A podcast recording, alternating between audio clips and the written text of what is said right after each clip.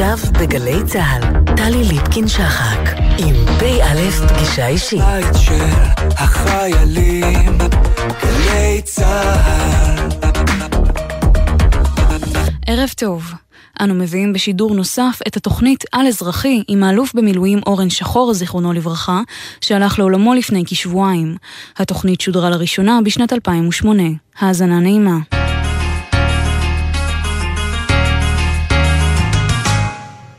על אזרחי, טלי ליפקין-שחק בשיחה אישית עם מפקדים לשעבר על השירות, הפרישה והחיים שאחרי המדים. עורך זקי ג'מאל.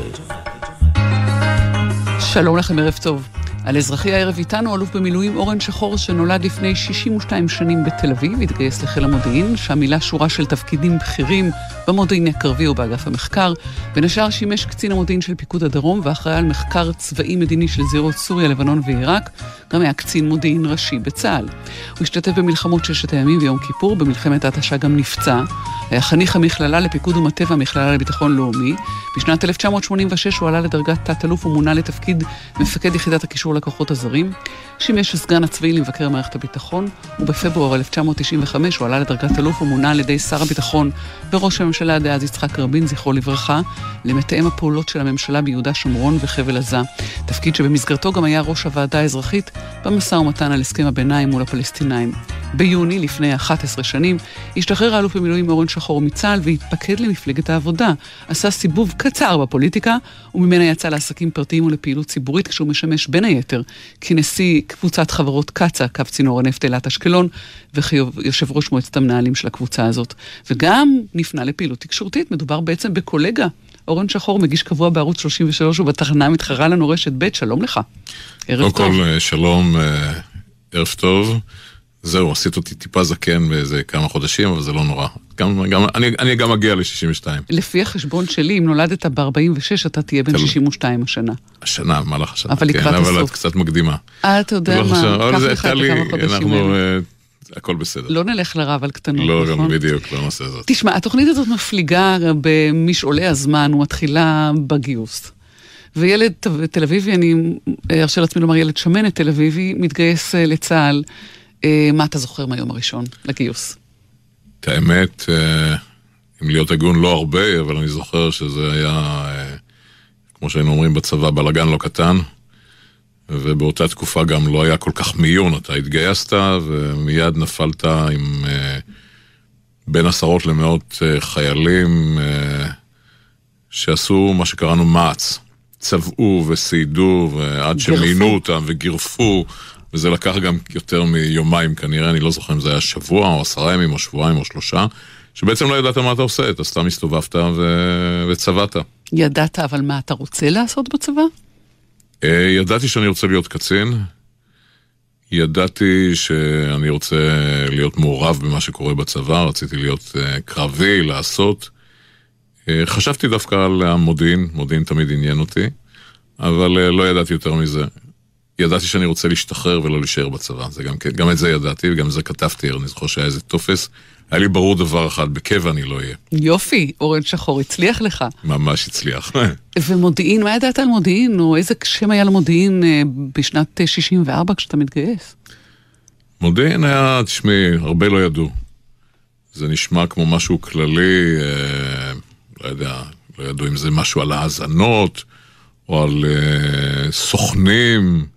את יודעת, היו אז הסרטים, היה סרטים של מלחמת העולם השנייה, אז זה נראה משהו בין האזנות לבין סוכנים, לבין איזה משהו עמום כזה או אחר, ובאמת את צודקת, בכלל על הצבא לא ידעו הרבה. אז אחרי שבוע אתה מוצא את עצמך איפה? ואחרי שבוע, אחרי שבועיים אני מוצא את עצמי בשריון. זהו, באיזשהו גדוד, שריון, עושה טירונות, עושה איזשהו תהליך של... עשייה בשריון, ומהר מאוד פתאום מוציאים אותי, היות ולמדתי ערבית, אני מוצא את עצמי באיזשהו בסיס מעבר של מודיעין, אחרי...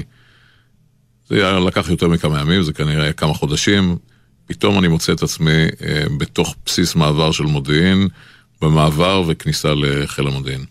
מה התפקיד הראשון שעושה איש צעיר שלמד ערבית בחיל המודיעין, אם מותר לשאול, אחרי כל כך הרבה זמן? עוסק בצילומי אוויר ולא עוסק במילה אחת של ערבית. ומוצא את ההילה הרומנטית מהסרטים, או המון שגרה אפילו מייגעת? המון שגרה מייגעת, אה, מטבחים וכל מיני שטויות כאלה, ושמירות וכל מיני שטויות, והיה ברור לי שאני צריך ללכת, אה, אה, להמשיך הלאה, היות וכבר עשיתי איזשהו מסד של פיקוד ומש"קים, אז יצאתי די מהר לקורס קצינים, ובגיל 19 וחצי כבר הייתי קצין בחיל המודיעין. ומתי ידעת שבכל זאת, ולמרות מה שכתבת בטופס, אתה נשאר בצבא? את האמת לא ידעתי, אני התקדמתי כל פעם מחדש, תמיד הייתי קצר רוח. תמיד, תמיד כמעט חתמתי שנה, כך שאימא שלי, שזכרה לברכה, שהייתה אומרת לי, הייתי למעשה בן יחיד, הייתה אומרת לי, תפסיק לבזבז זמן בצבא ותתחיל, לך ללמוד משהו יותר רציני. אה, היה לה קשה אה, לקבל את העניין, אז ליוויתי אותה ביחד, אמרתי, תשמעי, בסוף השנה אני משתחרר והולך ללמוד. מכל התפקידים שעשית, מההתחלה ועד שעזבת, מהו היה התפקיד האהוב ביותר אליך, אתה זוכר אותו לטוב? תראה, התפקיד המעניין, האהוב, זה קצת יותר מסובך, אבל התפקיד המעניין ביותר שעשיתי, היו כמה, היו כמה תפקידים מעניינים, אני חושב, אבל דווקא, אה, אני חושב שמפקד חיל המודיעין, קצין מודיעין ראשי, בתקופה מסוימת אה, של אה, כשלוש וחצי שנים, היה התפקיד המעניין ביותר, ואת יודעת מה, גם מאוד חיבבתי אותו, מאוד, מאוד נמשכתי אליו, אני חושב שגם היה לי זיווג מאוד מעניין עם מי שהיה אז ראש אמ"ן. בשילוב הזה זה היה, זה היה מעניין. זה היה מעניין, מאוד אהבתי את התפקיד, בקיצור. אנחנו נחזור אחר כך ונדבר עוד על, ה, על הקטנות, על מה שעשית בדרך, אבל איזו שאלה יותר כללית יש לי אליך על מודיעין, אה, בתור מי שעשה באמת קשת של תפקידים, גם במודיעין השדה, מודיעין הקרבי, וגם אה, במחקר אה, ובתחומים האחרים. איזה מקום יש לצד האנושי היום, כשהטכנולוגיה כל כך מתקדמת? בסוף מודיעין זה טכנולוגיה או שזה בני אדם? תראי, בכלל, אה, כדי לנצח וכדי לעשות צבא ולעשות מודיעין, צריך להיות בן אדם וזה בני אדם. הטכנולוגיה, אה, לדעתי, במידה רבה הרחיקה אותנו אה, מהצלחה. חשוב, מערכת זה דבר חשוב, טכנולוגיה זה דבר חשוב. אני חושב שאחד הדברים ששילמנו לא מעט במלחמת לבנון האחרונה זה בגלל עודף טכנולוגיה. שכחו שהבן אדם הוא זה שצריך להיות דוגמה אישית, שהוא צריך להוביל, שהוא צריך להימצא עמוק בשדה הקרב והיכן שצריך, וחשבו שהטכנולוגיה, המערכת של תצפית, טלוויזיות, זה, זה, מחשבים, זה מה שיפתור את העניין. אבל בהקשר של מודיעין, שבוודאי לא יכול בלי טכנולוגיה לאסוף אה, מידע, בסוף צריך להיות שם האיש שמבין, שמפרש, שמנתח. ומגיע למסקנות. בדיוק. אי אפשר לוותר על זה. בדיוק, לא רק... אה, זה גם האיש שממציא, ובמודיעין mm-hmm. יש הרבה מאוד uh, המצאות והרבה מאוד טכנולוגיות שהומצאו על ידי המודיעין עצמו ואנשים מהמודיעין, וגם האיש שעושה את הבינה רשתית, או שמפענח, או שעושה uh, את המחקר, ולא לא לחינם, כשמדברים על ראש המודיעין בגדול, על ראש אמ"ן, אז uh, זה ראש שצריך לחשוב. הדגש שלו הוא לא בפיקוד. כל מי שהיה ראש אמ"ן ורצה לפקד, טעה. כל מי שהיה ראש אמ"ן ורצה להעריך נכון, לחשוב, להתמודד עם השכל, את יודעת, ההומו ספיאנס, ההתמודדות השכלית, החשיבה. מה שאמר דקארט, אני חושב, אני קיים במודיעין, זה יותר חזק מכל דבר. זה מה שאהבת כל כך במודיעין והשאיר אותך כל כך הרבה שנים בצבא? הצורך לחשוב? אה, כן, את יודעת מה, האיכות של האנשים, הצורך לחשוב, האתגר והאפשרות, שאולי זה מה ש...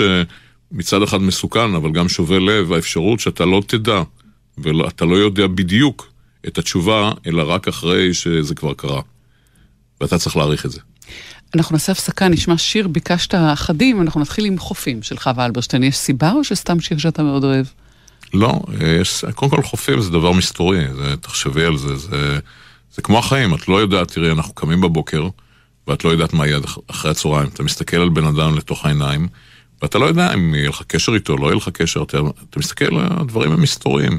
המסתוריים תמיד שווה את ליבי. כמו המודיעין. כמו המודיעין. חופים.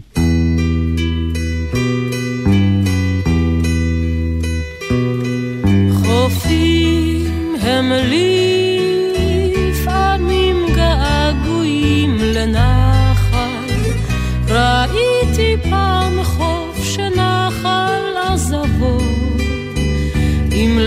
שבור של חול ואבן, והאדם והאדם, הוא לפעמים גם כן יכול להישאר נטוש ובלי כוחות, ממש כמו חול.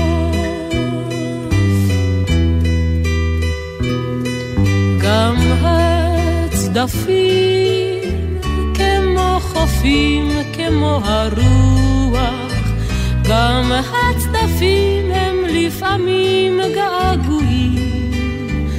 לבית שתמיד אהבו, אשר היה ורק הים, שר לבדו שם את שיריו וכך בין צדפי ליבו של האדם. שרים לו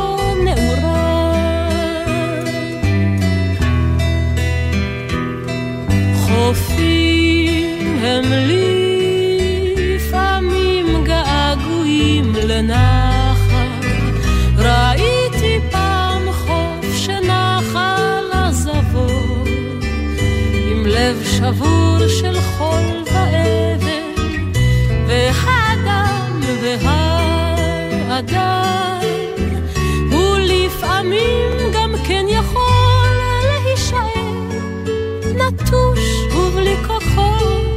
ממש כמו החוף.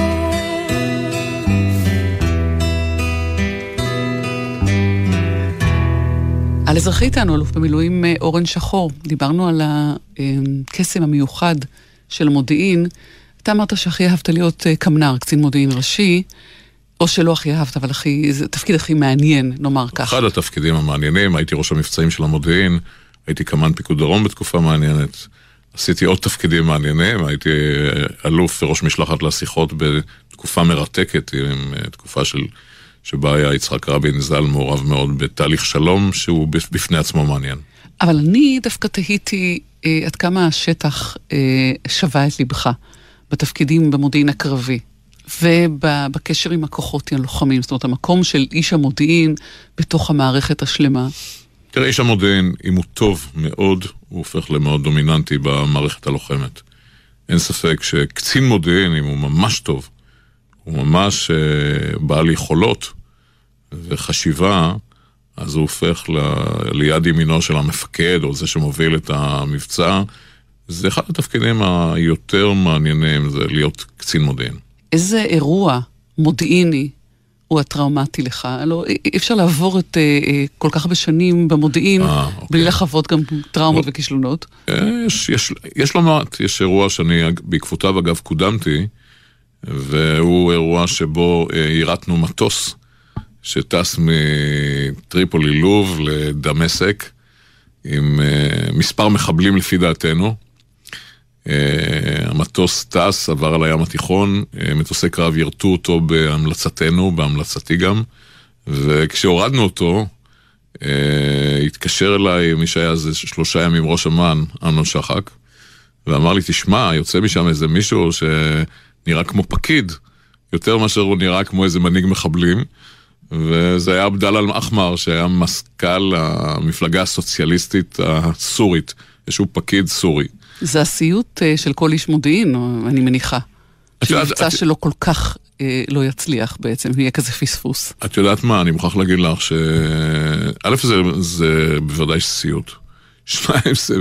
להיות בדרמה כזאת, זה דבר מרתק מצד אחד, אבל כדאי שזה יצליח תמיד מצד שני, כי כגודל ההצלחה, אז גם גודל הכישלון, והכישלון בדרך כלל לא מחפשים לו אה, אלא תמיד את האבות. במקרה הזה, אה, אני מוכרח להגיד לך שאני אה, ראיתי את עצמי אחראי, למרות שהייתי אלוף משנה, אחראי על העניין. אה, אני זוכר את התגובה של מוישה וחצי ז"ל, כשאמרתי לו שאני רואה את עצמי כאחראי לעניין. הוא דווקא ראה את זה אחרת, הוא מאוד התרגש מזה שלקחתי אחריות על כל העניין, והסביר לי שהוא האחראי היחידי על כל הפרשה הזאת. והוא גם חיבק אותי וגם קודמתי לו זמן קצר אחרי זה לדרגת תת-אלוף. והאירוע שאתה יכול להכתיר אותו כהצלחה המודיעינית הכי גדולה שלך? ההצלחה המודיעינית הכי גדולה שלי, אה, תשמעי, משהו שחזית, משהו שלא פספסת. משהו שלא פספסתי, תמיד יש לך, לא יודע, אני, אני אגיד לך את האמת, ה... קשה לי יותר לזכור את הדברים האלה, לא, אנחנו, הטבע האנושי תמיד מרפד אותנו תמיד בהרגשה שאנחנו כל הזמן מצליחים, בעיקר אם אתה מתקדם, אז הייתי שותף ללא מעט, אה, גם פעילויות אחרות וגם דבר, דברים שנעשו. אה, יותר קל לזכור את הכישלונות. אתה, זה צורב אותך, זה חורט אותך. מנית אחת, אתה יכול להביא לנו עוד דוגמה, אם אתה דווקא מתעקש. אני יכול לפרט לך לא מעט. לא, אני יכול לפרט... תשמע, זה, זה הסיפור עם זה... מודיעין בעצם, זה מין, זה סוג של רולטה. זה רולטה, וכשאתה כותב לקט, תראי, הייתי ראש הזירה המזרחית באמ"ן, שהיה אחראי על סוריה, לבנון ועיראק, בתקופה מאוד מרתקת של אחרי מבצע שלג, זאת אומרת 82, 83, 84, תקופה שבה הצבא הסורי הצטייד. אני זוכר אה, איך הזירה חזתה, את שואלת על הצלחות, הייתה, היה ויכוח גדול במטה הכללי אה, באותה תקופה, האם התרגילים הסוריים זה תרגילים של, שמאחוריהם יש כוונה לתקוף אותנו, או זאת בסך הכל איזושהי יותר חרדה ומערכת שהייתה יותר עסקה במגננה ובהגנה אה, ובפחדים שלה, שלהם מאיתנו. הזירה באותה תקופה חשבה שזה פחדים שלהם מאיתנו. היו אה, אחרים שחשבו אחרת, כמו רפול ואחרים. היה ויכוח גדול. אה, יש, אה, עד היום מלמדים את זה בחיל המודיעין, היו משולבים בזה קצינים מצוינים כמו עמוס גלעד ואחרים שהיו אצלי בזירה. זה נחשב להצלחה, אבל היו לנו גם הרבה טעויות, הערכנו הרבה מאוד דברים שלא קרו. איש מודיעין טוב צריך להכיר או להבין את, ה, את הסביבה שבה הוא פועל, זאת אומרת במקרה שלנו, את הערבים? איש מודיעין טוב צריך להבין את הערבים. ועכשיו ככה, אם יש לו חוש הומור אז אני אגיד ולחשוב הפוך. והוא צריך להבין את האנושיות, אני חושב. איש מודיעין טוב צריך להיכנס לנעלי האויב. להבין את המנטליות, להבין את החשיבה, אבל לחשוב בצורה אנושית, ולא בצורה טכנית. איש מודיעין צריך להבין שהכל אפשרי. איש מודיעין צריך להבין שאתה קם בבוקר, ומאותו רגע אתה מתכנן לנסוע לחיפה, ואתה מקבל איזשהו צלצול, ובמקום לחיפה אתה נוסע לירושלים. אבל מי שמיירט את השיחות או את הדברים האלה ואחרים, יכול לחשוב שאתה נוסע לחיפה. איש מודיעין צריך להבין את מגבלות הכוח והיכולת. אם הוא מבין את זה, אז כבר הוא עושה כברת דרך. אתה יכול להבין, אה, והזכרת את זירת עיראק, את הפלופ הנוראי של האמריקאים אה, עם הנשק אה, הלא קונבנציונלי אה, של סדאם חוסיין? מאוד. אני יכול להבין לא רק את זה, אני יכול להבין בכלל את, את, את הגישה לגבי סדאם חוסיין. משום שאני זוכר לא רק את האמריקאים, אלא גם אותנו. ואני uh, מזכיר גם לך את uh, סוגיית, מסוגיית uh, מלחמת המפרץ הראשונה, שבה הייתי כמנר, דרך אה, ההתבוננות לגבי סדאם חוסיין וניתוחי האופי שעשינו, ועד לאיזה מין מנהיג זה, והאם הוא יכול אה, לא רק ל... להטיל טילים אה, קונבנציונליים, האם הוא יכול גם לעשות, אה, אם להשתמש בנשק לא קונבנציונלי, והיה לו נשק ביולוגי, אה, כימי, ולכן אני אומר שאני יכול להבין את, ה, את הפלופ האמריקאי, שהרבה מאוד דברים הם מצטיירים כמונסטר אה, כשאתה לא מכיר אותם. ואתה בעצמך ניזון מקטעי אינפורמציה ומשמועות ותקשורת חלקית. הרבה מאוד התעסקת אה, בחלק מן התפקידים שלך מול אה, שירותי המודיעין האמריקאים. אמריקאים, להערכתך, מבינים את המזרח התיכון? שאלה טובה. קודם כל, האמריקאים אה, זו חבורה רצינית, שאני אקח אותם ברצינות. אני זוכר שהייתי קצין צעיר, קצין מודיעין של פיקוד דרום, כשהייתי ילד ובאתי להתארח בצבא האמריקאי והיה נראה לנו שאנחנו יודעים הכל. ועד שאת יודעת באזור השירותים שמעתי איזו שיחה של שני קצינים בכירים אמריקאים שליוו אותנו מה הם באמת חושבים עלינו.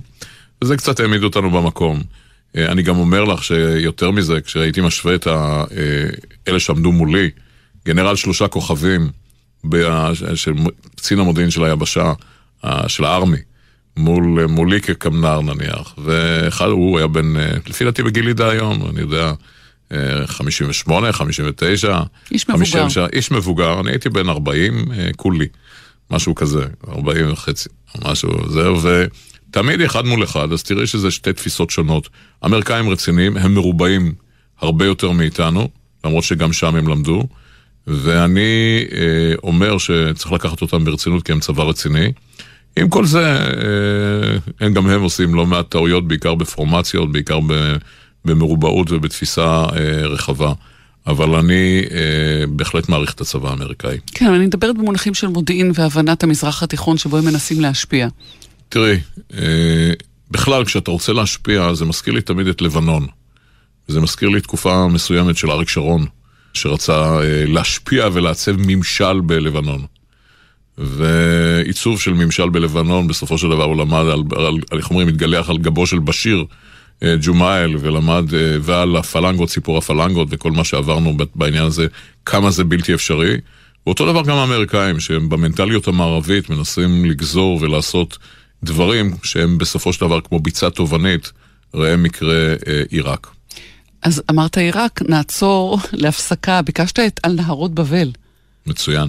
מה, מה, מה, מה לך ולשיר הזה? אני יודע, פשוט אהבתי את העניין, זו תקופה אה, נהדרת, באותה תקופה שידרתי בדרום, אני זוכר, הייתי נוסע, אה, לפי דעתי עוד אפילו, לא היה לי, אני, אני זוכר רכב כזה מקרטון שם, אני יודע, זה... איזה סוסיתא? זה לא, סוסיתא משהו כרמל. כזה, כרמל, בדיוק, היה כרמל מפואר. כרמל דוכס. כן, לא יודע, משהו כזה בדיוק, והיה, אבל היה לו רדיו. והייתי שומע את זה ושר והייתי מבסוט, ומבסוט שוב מחדש.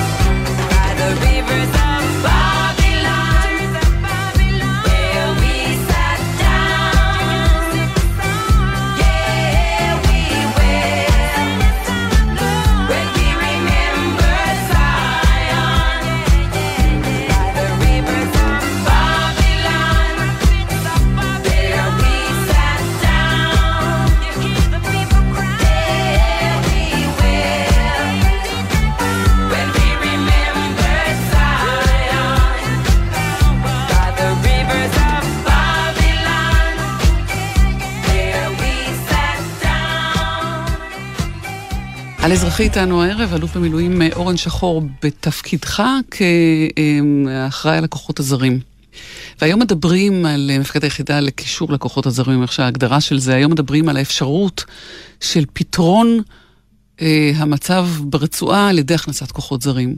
כמה אתה מאמין ביכולת של כוחות זרים באמת לספק לנו פתרונות? אה, ממש לא.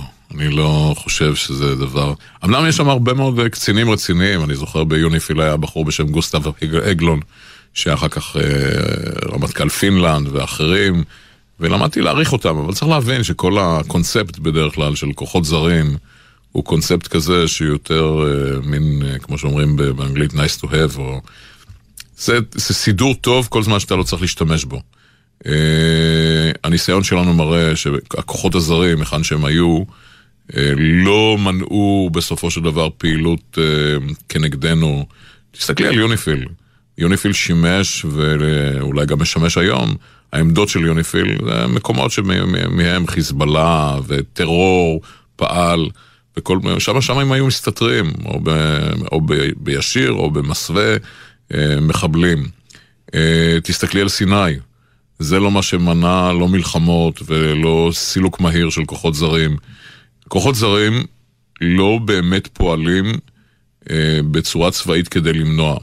אה, קשה להם עם העניין הזה בתפיסה, וגם המערכת עצמה של, אה, של חילות נניח.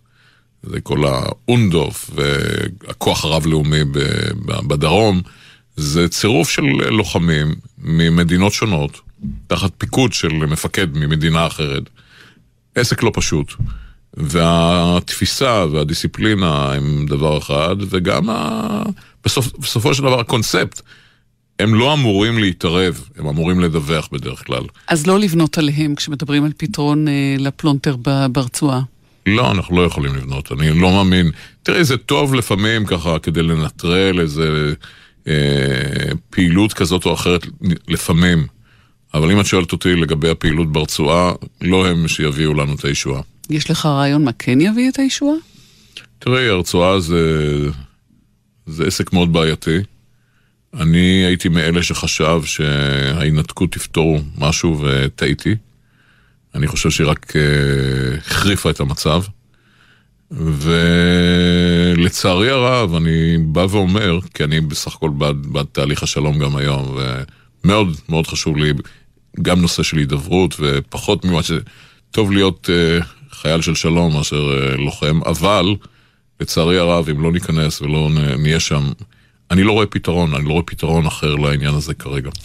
היית בתוך המשא ומתן עם הפלסטינאים, הייתה שם איזו החמצה של שעת כושר? כן, גדולה. אני חושב, הייתה תקופה שבה הדברים נראו אחרת. הייתה תקופה שהייתי ראש משלחת לשיחות, לשיחות השלום, והצבא רצה שלום, ולחץ על שלום, וזה דבר מעניין, וזה דבר גם, גם בשורה טובה. וגם חלק מהפוליטיקאים הבינו, אה, יצחק ז"ל היה, יצחק רבין ז"ל היה יותר מסויג, שמעון פרס היה, אה, ייבדל לחיים ארוכים, היה יותר, האמין יותר והלך יותר, וגם בצד הפלסטיני. אה, הדברים נראו כאלה שאפשר היה גם להידבר וגם להוביל. נעשו כמה טעויות, גם שלנו, גם שלהם, בגדול. וכל העניין וכל היתר, איך אומרים, היסטוריה וידוע. היית מתאם הפעולות, פעולות הממשלה בשטחים. היום, בשעה שאנחנו מקליטים את התוכנית הזאת, הגדה מתחילה לבעור. יש כבר מדברים על אינתיפאדה שלישית. האם יש דרך טובה, אפקטיבית, לשלוט בעם אחר? שום דרך. שום דרך לשלוט בעם אחר, זו טעות. אנחנו גם באים ממקום, וכך כך, כך תמיד חשבתי, אנחנו באים ממקום שעברנו, אה, עמנו עבר שואה קשה, אנחנו הצברים לא יודעים ולא מכירים את כל הסיפור הזה, חוץ מזה שיש לנו מעט משפחה, אבל אה, שום סידור של שליט, שום לשלוט ושום להורות עם אחר ושום לכבוש עם אחר, הסידורים האלה הם לא מוצלחים, הם לא יביאו אותנו לשום דבר, ומקורם בטעות. הצבא צריך לתת לנו את הגב, כדי שבסופו של דבר, בתהליך של שלום, נמצא את הפתרון. הבעיה היא יותר מורכבת לצערי הרב. את הדברים האלה הבנת בשעה שהיית מתאם הפעולות בשטחים, או שאלה תובנות שהתגבשו מתוך התפקיד? את הדברים הבנתי באופן חלקי כבר כשהייתי תת-אלוף במה שאת קוראת יקלז, לא בתקופה של הקמנרות, של קצין מודיעין ראשי, אלא דווקא ב, ב, ב, בהתעסקות בשלום, כי עסקתי גם ב, מול המצרים, בתהליך השלום, בבורות בטאבה, וראיתי את הדברים, וגם למדתי להכיר שפתאום יש לך מהצד השני אנשים, אנשי צבא, אה, כאלו או אחרים שגם להם יש משפחות וגם להם יש הרבה מה להפסיד. ושהם בני אדם, דבר ראשון הם בני אדם. את זה היית אמור ו... לראות uh, כאיש מודיעין אגב, דרך החומרים. כן, אבל תמיד אתה רואה את זה דרך... נכון, אבל אתה רואה את זה דרך הכוונת, ובדרך כלל כשאתה עוסק בחיסולים, קו נטוי, כוונות, uh, איך אומרים, uh, תפקידו של צבא זה להילחם. אז אתה עוסק במלחמה, זה מלחמה, מלחמה עוסקת בהרג. אבל אם את שואלת אותי באמת איך, uh, מתי נפל לי האסימון בגדול, אין ספק שבתפקיד הזה, כראש משלחת לשיחות, ובאותה תקופה ביחד עם הפלסטינים. בזמן שאתה מתאם הפעולות בשטחים, אה, מה, מה מוליך אותך, מה מדריך אותך? איזה קו אה, של לתת להם לנהל את חייהם, לאפשר להם אה, רווחה כלכלית בהנחה שזה מה שיבטיח שקט? הקו שהוביל אותי, אני שאלתי את עצמי, איך אני, איך אני הייתי רואה את העניין הזה אם הייתי הם? אז קודם כל הייתי רוצה חופש כמה שיותר, עד אין גבול ועד בכלל, לפני כל דבר אחר, חירות, ואחרי זה גם אה, תנאים כלכליים אה, טובים, אבל לא לקנות אותם רק בתנאים כלכליים טובים. זה סידור לא רע, אבל סידור טכני. אני משוכנע בדבר אחד, שתחושת החירות היא הדבר הכי חשוב. אבל כל עוד יש אה, פיגועים, וצה"ל אמור להגן גם על אה, ישראלים שגרים בשטחים וגם על תושבי מדינת ישראל ועל המעברים והגבולות, הרי ברור לך שיש קושי לאפשר חירות, לפחות כזאת של תנועה, בלי אה, להקים מחסומים נניח. מה הייתה המדיניות שלך, או איך אתה רואה היום את המחסומים האלה, האם אלה המחסומים בדרך להסדר? תראה, אין ברירה. בואי נשים את הדברים על השולחן. כשאתה צריך לעשות סגרים, אתה עושה סגרים. כשאתה צריך לעשות מחסומים, אתה עושה מחסומים. כשצריך לפגוע ולהילחם, אתה גם צריך להילחם. אבל אתה בתור המתאם האזרחי עומד מול הצבא לפעמים בתהליכים האלה. קודם כל עמדתי הרבה מאוד מול הצבא, שניים, גם הבנתי את הצבא, אבל בשביל זה תמיד המתאם היה איש צבא, או כמעט תמיד, ובצדק דרך אגב. אה, הבנתי את הצבא, ואתה חייב להבין את, את, את, מאיפה אנחנו יוצאים ולאיפה אנחנו הולכים. אבל עם כל זאת, אה, אתה צריך להבין גם את, ה, את החשיבות של לא רק להיות בן אדם, את החשיבות של האנושיות, של אוכל ושל uh, הרצון לאפשר לאזרחים תמימים לחיות. הבעיה היא בסופו של עניין, איך אתה מפריד בין האזרחים התמימים לבין אלה שמוצאים אצלהם מחסה, כשחלק מהאזרחים התמימים הם גם כנראה לא כל כך תמימים. והבעיה היא גם לנסות אה, לנטרל את המוטיבציות אה, לפגע, וזה יכול להיות תפקיד של מתאם הפעולות בשטחים באיזשהו אופן. כן, אבל אה, בואו שלא נשלה את עצמנו. אה, זה סיפור גדול. אה, זה סיפור שצריך לעשות אותו משני הצדדים, לאורך זמן, ובהובלה של מנהיגים ברמה של ראש ממשלה. ביקשת The Winner Takes It All של אבא. נשמע ונהנה. תכף נחזור.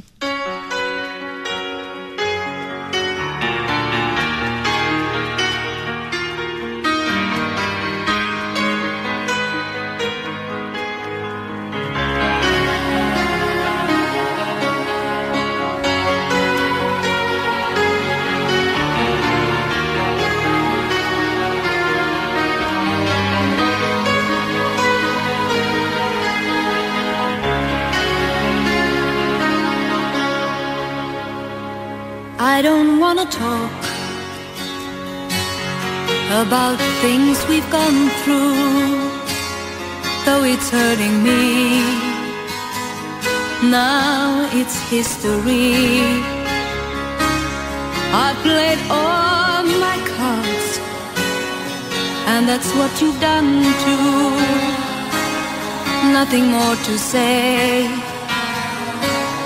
no more race to play. The winner takes it all. The loser standing small beside the victory.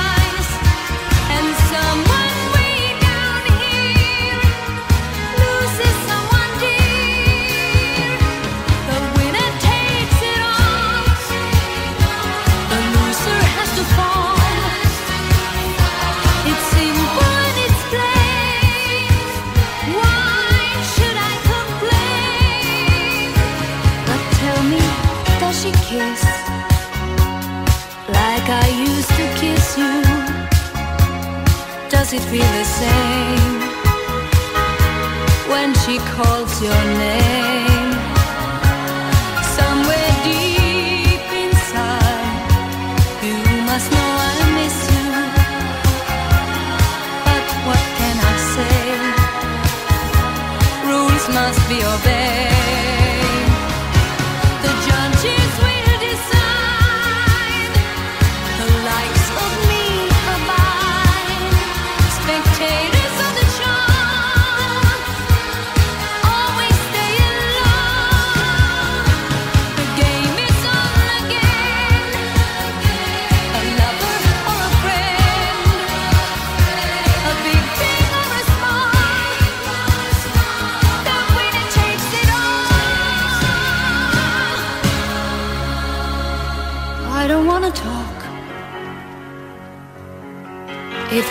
Makes you feel sad, and I understand, you've come to shake my hand. I apologize if it makes you feel bad, seeing me so tense, no self confidence. But you see, the winner takes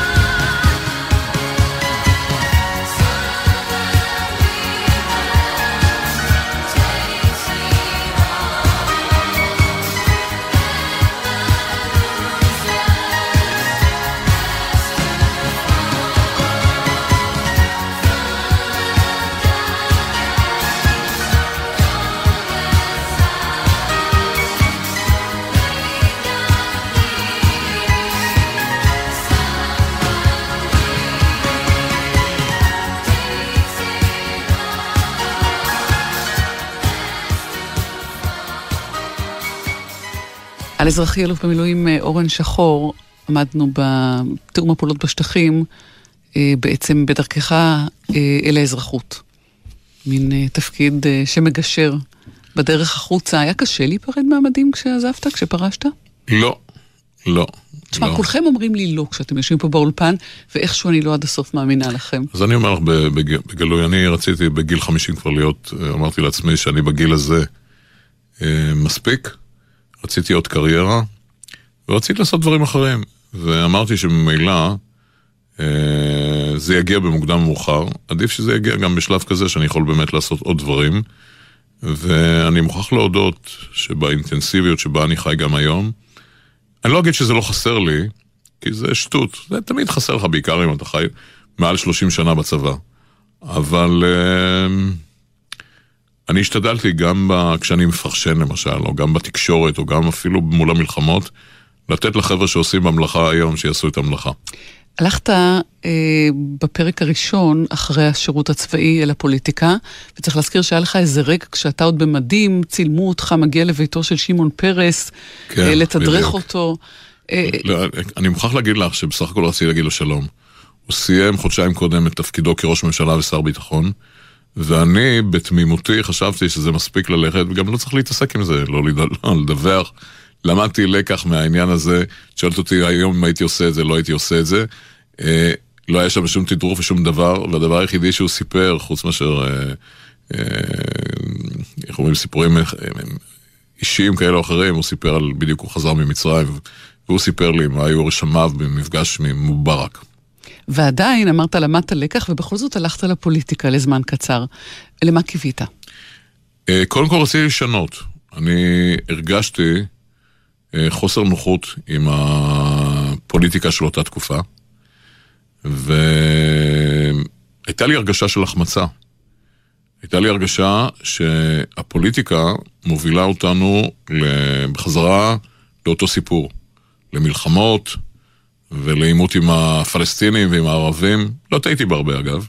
ורצ... והשליתי את עצמי לרגע שאני יכול לתרום ולשנות ול... לעשות איזשהו שינוי, ולכן הצטרפתי לאהוד ברק באותה תקופה שאותו הכרתי, ואיזושהי תקופה אה, קצרה לזכותי, סייעתי בידו עד שזיהיתי את אה, המגבלות של הפוליטיקה, את התככים, את הזיופים, את הדברים האחרים, ואמרתי לעצמי, כדאי לעשות משהו אחר.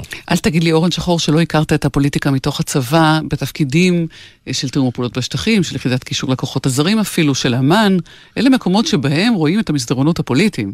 תשמעי, טלי, אה, אם פה הייתה נעצרת הפוליטיקה, אני קונה. הבעיה היא שהפוליטיקה היא הרבה יותר מזה. פוליטיקה יש בה המון זיופים, זיופים אמיתיים. יש בה כל מיני, לא תככים קטנים, אלא דברים שלא ממין העניין. הפוליטיקה הצבאית יש בה המון מורכבויות. אבל אני מוכרח להגיד שכשאני משחזר לעצמי את הדמויות ש... שהיו סביבי, בדרך כלל תמיד היה איזה מין העניין בתוך העניין. אנשים היו ממין העניין. שם בפוליטיקה יכול להיות שהשיקולים הם בכלל יהיו לא ענייניים טוטאלית, רק כדי לקדם איזשהו... אתה בוחר בן אדם, אז אתה לא בוחר את הכי טוב. בצבא בחרנו תמיד לידך את הכי טוב. בפוליטיקה לפעמים אתה בוחר את הכי נמוך, זאת אומרת, הכי לא טוב כדי שלא יתחרה בך. מי, אם אנחנו חוזרים רגע לשירות הצבאי, מי הדמות שהשפיעה עליך יותר מכל, שהייתה מודל בשבילך למנהיגות? שני אנשים אה, בצבא, תראה, שלושה אנשים אני יכול להגיד שהשפיעו עליי בגדול. אה, אחד מהם היה אה, דן שומרון, שגם הקפיץ אותי כמעט מרב סרן לאלוף משנה בתקופה ששירתי בסיני ובדרום, ודן היה מפקד אוגדה אה, בדרום ואחרי זה אלוף פיקוד. ואני מוכרח להגיד, באמת זכרו לברכה, דן היה איש מאוד מיוחד, בתקופה הזאת הוא היה איש מדהים ולמדתי ממנו, זו הייתה תקופה קצרה אחרי אנטבה גם, היה חשיבה מקורית. הוא נתן לי הרבה מאוד דברים, הרבה מאוד דברים בחשיבה. האיש השני אה, שעבד איתי גם באמ"ן וגם אה, כרמטכ"ל, הייתי האלוף הראשון שהתמנה בתקופתו, היה אמנון שחק. ו... זה לא טלוויזיה, תרם... אז לא רואים שלא נוח לי. בסדר, אבל עדיין זה היה מה לעשות, אין לזה קשר לדברים, אבל זאת עובדה. אמנון אה, השפיע עליי לא מעט בצורה שתפקדתי, והשלישי היה יצחק רבין, זכרו לברכה, שפגשתי אותו בשני התפקידים הבכירים שלי, בשתי רמות בחירות, גם כתת-אלוף וגם כאלוף, וכמתאם הפעולה בשטחים הייתי כפוף לו במידה רבה, בוודאי כראש המשלחת לשיחות, לשיחות של שלום, והיה לי איתו המון, זה לא עשרות שיחות, זה הרבה מעבר לזה, והמון שותפות באותו דבר שחשבנו אז כשדיברנו על תהליך השלום. אם הוא היה בפוליטיקה, יש סיכוי שהיית נשאר? אה, יש סיכוי גדול שכן. יצחק היה אה, מאוד ישר, מאוד אמיתי. תשמעי, גם לא היה את, המור... את המורכבויות של פוליטיקאי בלית ברירה, מה שנקרא, אבל יצחק היה פוליטיקאי בלית ברירה. בן אדם מאוד מיוחד, מנהיג מאוד מיוחד. בתקופה שהכרתי אותו כבר היה ראש ממשלה אה, סיבוב שני, ומאוד הרשים אותי בחשיבה שהיא לא אישית מה זה עושה טוב לו, אלא מה זה עושה לעם ישראל. ואחרי שעזבת את הפוליטיקה, הלכת בכל זאת לעשות לביתך, מה שקוראים, וגם לתקשורת. הפכת לסוג של קולגה. אה, תשמעי, תקשורת, אני גיליתי את המעצמה הזאת, אמרתי, אחרי שעברתי אותה והזכרתי את האירוע שהיה האירוע המפורסם של ביקור, הביקור, מה שנקרא, בביתו של אה, שמעון פרס, אה, גיליתי את עוצמת התקשורת. ואני אמרתי שאם אתה לא יכול להילחם בהם, אז תצטרף אליהם, ותשפיע דרך התקשורת. וראיתי בזה איזושהי צורה של השפעה. ואכן אתה מוצא שיש כוח להופעות שלך בערוץ 33 או לתוכניות ברשת ב'? תראי, א', 33 עשינו את זה המון שנים. עשיתי את התוכנית הזאת אש צולבת כל שבוע, אני לא יודע, זה שבע, שמונה, כבר לא סוף, תשע שנים, המון, זה המון, עד כדי כך שכבר אי אפשר יותר. היה לנו תוכנית רדיו אה, בשחור ולבן, שגם כן הייתה אה, לא, ברשת ב' לא מעט שנים. וזה עד כדי, כדי קו של שחיקה, אבל כן, זו הייתה תוכנית של כמעט שעתיים שהייתה בפריים טיים, ואפשר היה להשפיע, כן. מצאת את עצמך משחרר דעות אה, שלא יכולת בעודך במדים להביע, או מצאת שאתה פשוט, יש לך סט חדש של עמדות ודעות שלא לא החזקת בהן כשהיית במדים בכלל? גם וגם, אבל אני מצאתי את עצמי סוף סוף חופשי להביע את דעתי בחירות. וזה מאוד נחשב בעיניי. אגב, קיצרתי את חופשת השיר, השירות שלי גם בסדר גודל מאוד משמעותי, וגם הפסדתי לא מעט כסף כדי שאני אוכל לתקשר ולדבר. ואני עד היום, אה, בסך הכל לפחות, תראי, לדבר זה הרבה מאוד, להגיע, להגיד מה, מה אתה חושב, כמעט הכי חשוב. זה מחזיר אותך אל איש המודיעין שבך, מה אתה חושב? אתה רואה מה קורה ומה אתה חושב, איך, איך, אה, מה המשמעות שמאחורי הדברים. זה נכון, תשמעי, אתה מסתכל על הדברים ואתה מביע אותם. ותראי, אנחנו בסך הכל עם כל התקופה התרחקנו, הלכנו, ועדיין אנחנו, אה, לא אמרתי שהכל אותו דבר, אבל יש הרבה מאוד מה לעשות בכל מה שקשור למדינה, בכל מה שקשור לפלסטינים. הייתי אומר כמעט אותו דבר. אם יש בכל זאת משהו שהיית עושה אחרת בשנים מהיום שהלכת לצבא, לבלגן ביום של הגיוס, ועד היום הזה? לא, אני, אני אומר לך, אני, ש, שאלה טובה. אני מאוד, אה, אה, המילה משתבח היא מילה מוגזמת, אבל אני שבע רצון מהשירות שלי. אני שמח שהייתי בצה"ל ולא הלכתי, לא יצאתי, אני יודע, ללמוד בלונדון, כפי שאימי, זכרה לברכה, רצתה שאני אלמד אה, ב School of Economics בלונדון. לא, אני חושב שהרעיון למרוד וללכת להמשיך בצבא זה היה רעיון טוב. וגם היום אני עושה הרבה מאוד דברים מעניינים, אם זה באנרגיה, אם זה בתחומים אחרים, זה יופי של עסק. חיים טובים. חיים מעניינים. אלוף אה, במילואים אורן שחור, ביקשת שוב יוצא הזמר אל הדרך, אה, אחד השירים היפים. כן. נשמע, נצא לדרך, נמשיך שיר שמזכיר לי את דן שומרון, וגם את יצחק רבין במידה רבה. זכרם לברכה. תודה רבה לך שהיית איתנו. תודה לך. תודה לזקי ג'מאל שערך אה, ולאיתמר גל שהיה אחראי על ביצוע הטכני. תודה לכם שהאזנתם לנו. אני טלי ליפקין שחק, לילה טוב לכם. יהיו שלום.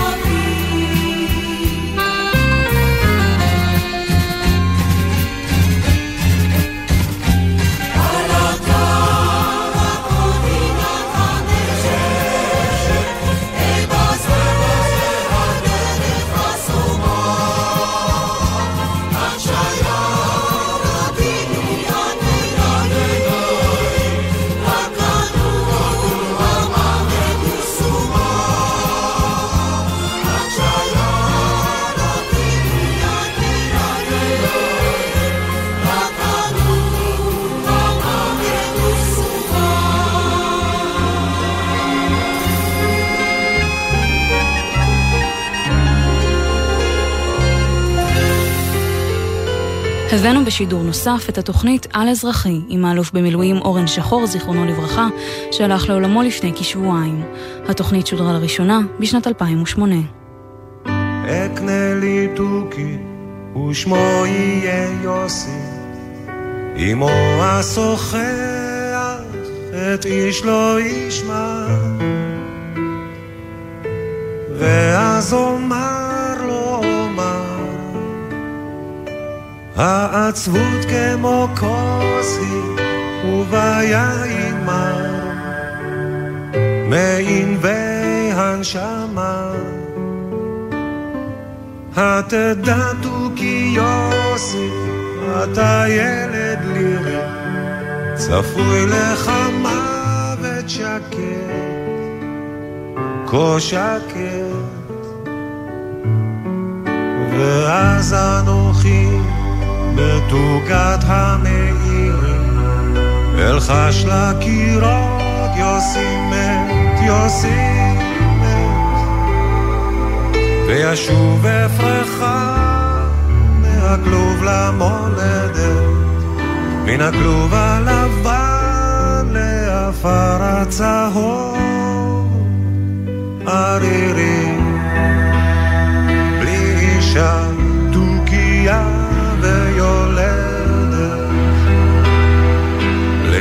לתוכי שכמוך אסור לאהוב אותה, לא תאהב יוסי יוסי אף פעם. כמוך נולדו להנעים פטפוטים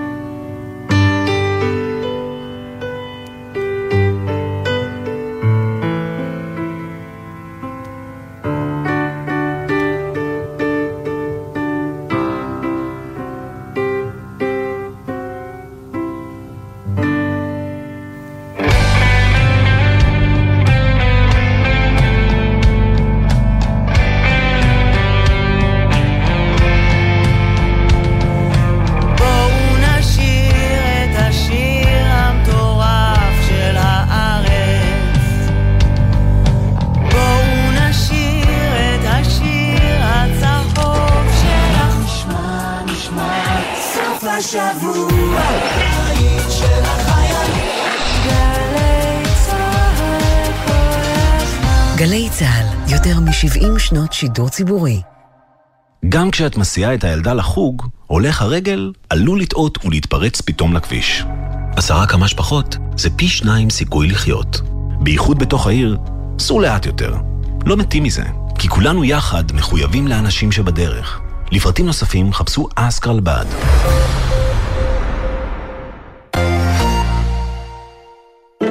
האם סין עומדת להיות המעצמה החזקה בעולם? ומה אנו יודעים על תולדותיה, תרבותה ושאיפותיה לשליטה דיגיטלית בעולם? אתם מוזמנים לגלות את סין בהסכת של אוניברסיטת בר אילן בגלי צה"ל ולדעת עוד על צמיחת הענק הסיני. ההסכת לגלות את סין מחכה לכם באתר וביישומון גל"צ גלגלצ, ביישומון בר דעת או בכל מקום שבו אתם מאזינים להסכתים שלכם.